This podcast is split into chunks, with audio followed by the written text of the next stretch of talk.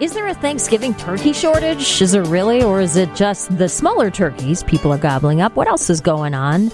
Professor Peter Goldsmith knows all about this. We're going to ask him, the guy who knows. He's at University of Illinois, professor of di- and director of food agribusiness management. Professor, thank you for your time today. A lot of questions here about what the heck is going on this year, and uh, thank you for joining the show. Yeah, thank you very much for having me. It's a pleasure to be here. Well, what do you notice? What can you tell us about the shortage or lack thereof? What uh, What are you seeing as we look at the turkey supply here?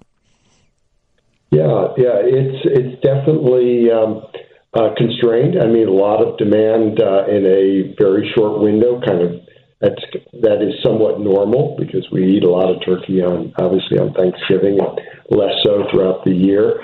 But uh, this particular year, particular year, uh, it's it's significant. Uh, it, it's different, uh, and I think people have been hearing about the challenges in supply chains in many products, and uh, turkeys are no exception. Uh, so it um, does create a, a kind of a, a number of of challenges that have arisen along the supply chain from farmers all the way through to uh, uh, consumers, and um, uh, you know, being forewarned and and adjusting is, is kind of the rule of, of, of the day. Is it, it, We're hearing from our listeners. We're also seeing in some articles written about the smaller turkeys may may be in shorter supply this year because gatherings could again this year be a little smaller than anticipated. I know they have to predict these things several months out, and and maybe they got that part wrong. Do you see that happening? What are you noticing when it comes to the availability of the different sizes of turkeys? Right, and and I think this.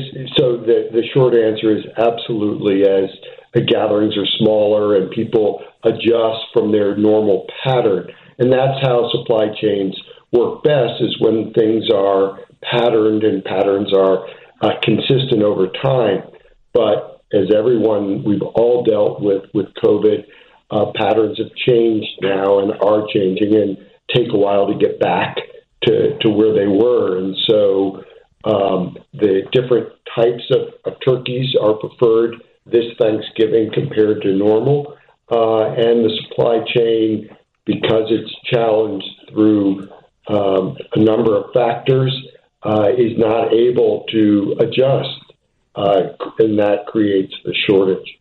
We're hearing they'll also cost more this year, although I have heard from a few listeners getting some deals out there. Do you think we should expect to pay more for our turkeys and how much more this year, Professor?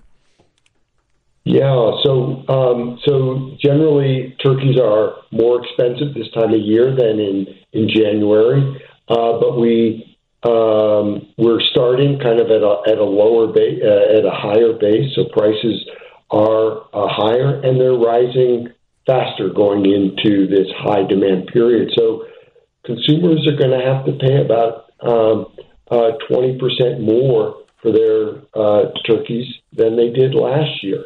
Hmm. Um, and uh, that is uh, unfortunate, but the supply is is tight, uh, and um, there's less uh, uh, fewer choices out there uh, as well. so you take what you can get um, and lock that in uh, buy it and and and, and um, obtain it as, as soon as you possibly can. Professor Goldsmith, we have a couple questions here from our listeners. I want to make sure we get to see if you have the answers to these. Six three zero. Oh, hate to put you on the spot, but I think you you may know these. Six three zero. Oh, do turkeys come from China? Is that part of the supply chain? Do we get any turkeys? No. from China. No, that's not that's not the the challenge. The challenge is just moving product from where it's produced to to slaughter plants, and everyone is aware of, of bottlenecks and challenges of keeping the processing facilities staffed.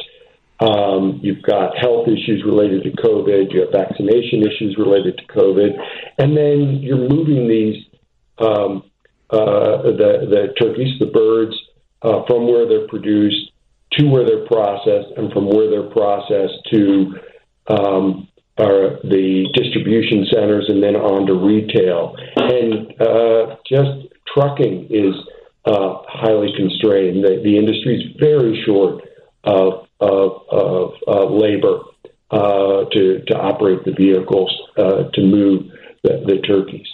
815 says, We got our turkey from Glassy Farms, a local farmer, and it was the perfect size and price, super easy. I got to ask you, Professor, are you seeing local farms step up? And what are you noticing there? Absolutely. So, so that's um, a real opportunity for the. Oh, no. Really... Uh, because obviously they, they can deliver very, um, uh, you know, directly, uh, eliminating a lot of the uh, supply chain challenges. They may even do their own processing. Um, and uh, again, uh, eliminating a key step. Uh, so that's a, a, nice opportunity for consumers and a, a great way to engage uh, directly with your, your your farmer supplier and getting to know your farmer um, and knowing the source for uh, for the turkey that you'll be consuming. So it, it's kind of a win-win-win um, and that's a great option for consumers. Yeah, it's something to think about. If you hadn't already thought of that, that might be the way to go. Be, I, would be remiss if, before I let you go, I got to ask you, Professor. Uh, we had several questions from our listeners. Is our generic turkeys just as good? Someone said they've they've run sale at Jewel for forty nine cents a pound. What gets to be a generic turkey? Is there any difference that we should note? Yeah, so uh, you know, it, it, certainly I'm, I'm the wrong person to be asking about taste and preferences. I mean, I like almost any any well cooked, uh, prepared turkey. Uh, Professor's getting a number of calls, but but the um, uh, but uh, dealing the genetics, the way uh, the the birds are raised differs across producers. And so a smaller scale producer may use um, different genetics that uh, have a different taste, have different um, cutouts in terms of size of the breast, size of the wings, things like that. So there are differences, and that's a great way to engage a, a local um, uh, farmer uh, and talk about their genetics, how uh, the care, the process, and that can be a real value added for some consumers. So um, there are differences out there, and it's very reasonable for a consumer to like this supplier versus that supplier. Professor Goldsmith, sounds like you got some calls coming in, and it's a busy day for you, but we really appreciate your time here at WGN. Thank you for calling in. Yeah, my my pleasure, and uh, enjoy the holidays, everyone.